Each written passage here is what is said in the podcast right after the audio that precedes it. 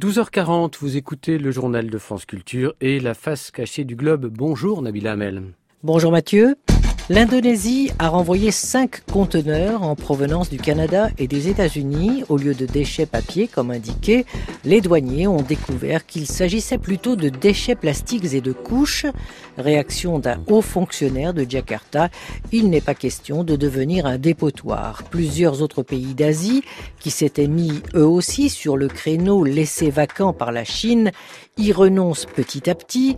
La Malaisie a promis de renvoyer les conteneurs de déchets qui sont arrivés chez elle. Les Philippines n'ont pas hésité à aller au clash diplomatique avec le Canada en retournant à l'envoyeur des tonnes de déchets reçus il y a plusieurs années. Il déclarait ne voir aucun inconvénient à accepter de la part de gouvernements étrangers des informations compromettantes sur ses rivaux Donald Trump s'est ravisé vendredi. Il a affirmé qu'en pareil cas, il en informerait bien sûr les autorités, la justice et le FBI.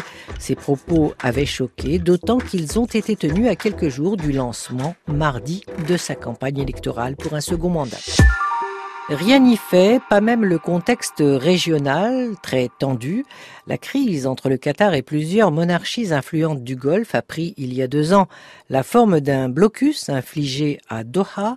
En parallèle, les deux camps continuent de mener bataille auprès des juridictions internationales et vendredi, Pierre Benazé, la Cour de justice de la Haye a infligé un revers aux Émirats arabes unis dans une requête déposée à l'encontre du Qatar. Les Émirats arabes unis avaient demandé en mars le retrait de la plainte déposée par le Qatar un an auparavant. Dans leur requête, les Émiriens avaient aussi été jusqu'à demander que le Qatar cesse de chercher à aggraver la crise, qu'il arrête d'empêcher les Émirats d'aider les Qatariotes à rentrer chez eux et que les médias qatariens arrêtent de propager des accusations mensongères. Par 15 voix contre une, la Cour internationale de justice estime, je cite, que les conditions ne sont pas réunies pour donner satisfaction aux Émiriens. Pour les Émirats arabes unis, ce n'est pas une défaite cinglante, car le conflit sur le fond continue à suivre son cours. Les procédures de la Cour internationale de justice sont d'une lenteur très classique pour les instances judiciaires supranationales, et l'affaire pourrait mettre plusieurs années avant de connaître son épilogue.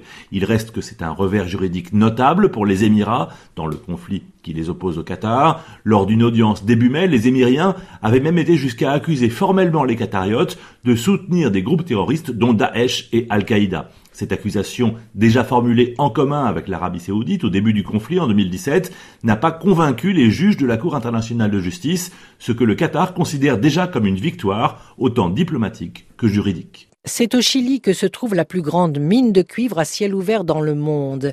La majorité des 4600 salariés de cette mine ont entamé vendredi une grève. Ils rejettent l'augmentation de 1,2% de leur salaire. La mine appartient au groupe public Codelco qui assure à lui seul 11% de la production planétaire de ce minerai et la grève est un sujet sensible pour cette entreprise déjà affectée par la guerre commerciale Chine États-Unis. À Santiago, les précisions de notre correspondante Justine Fontaine. Au son de sifflets et de trompettes et en agitant des drapeaux chiliens devant l'entrée du site, voici comment les travailleurs de la mine de Chuquicamata ont marqué le début de leur grève ce vendredi dès 5 heures du matin. L'entreprise publique Codelco, propriétaire de la mine et plus grand producteur de cuivre au monde, proposait une faible hausse des salaires et de très fortes primes à ses salariés à hauteur de 16 000 dollars environ étalés sur trois ans. La mine emblématique de Chuquicamata, vieille de plus de 100 ans, va commencer le mois prochain à extraire du cuivre dans le sous-sol du site, avec à la clé le départ progressif de 1700 travailleurs dans les prochains mois. Les syndicats demandent une meilleure couverture santé pour les mineurs qui restent,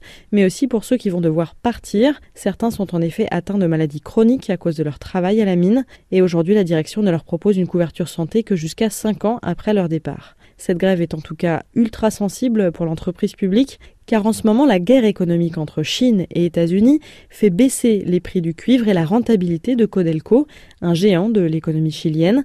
Il y a deux ans, une grève historiquement longue avait paralysé l'une des plus grandes mines de cuivre du Chili, au point d'influer sur la croissance du pays et sur les prix du métal rouge à l'échelle internationale. La pire sécheresse que connaît la Namibie depuis au moins 59 ans pousse le pays à vendre aux enchères un millier d'animaux sauvages, une décision prise pour limiter les pertes animales et disposer d'un million de dollars pour la conservation des espèces. Selon un rapport du ministère namibien de l'Agriculture, 63 700 bêtes ont péri l'année dernière en raison de la sécheresse. Le pays a déclaré en mai l'état de catastrophe naturelle et sollicité l'aide internationale. À dimanche prochain.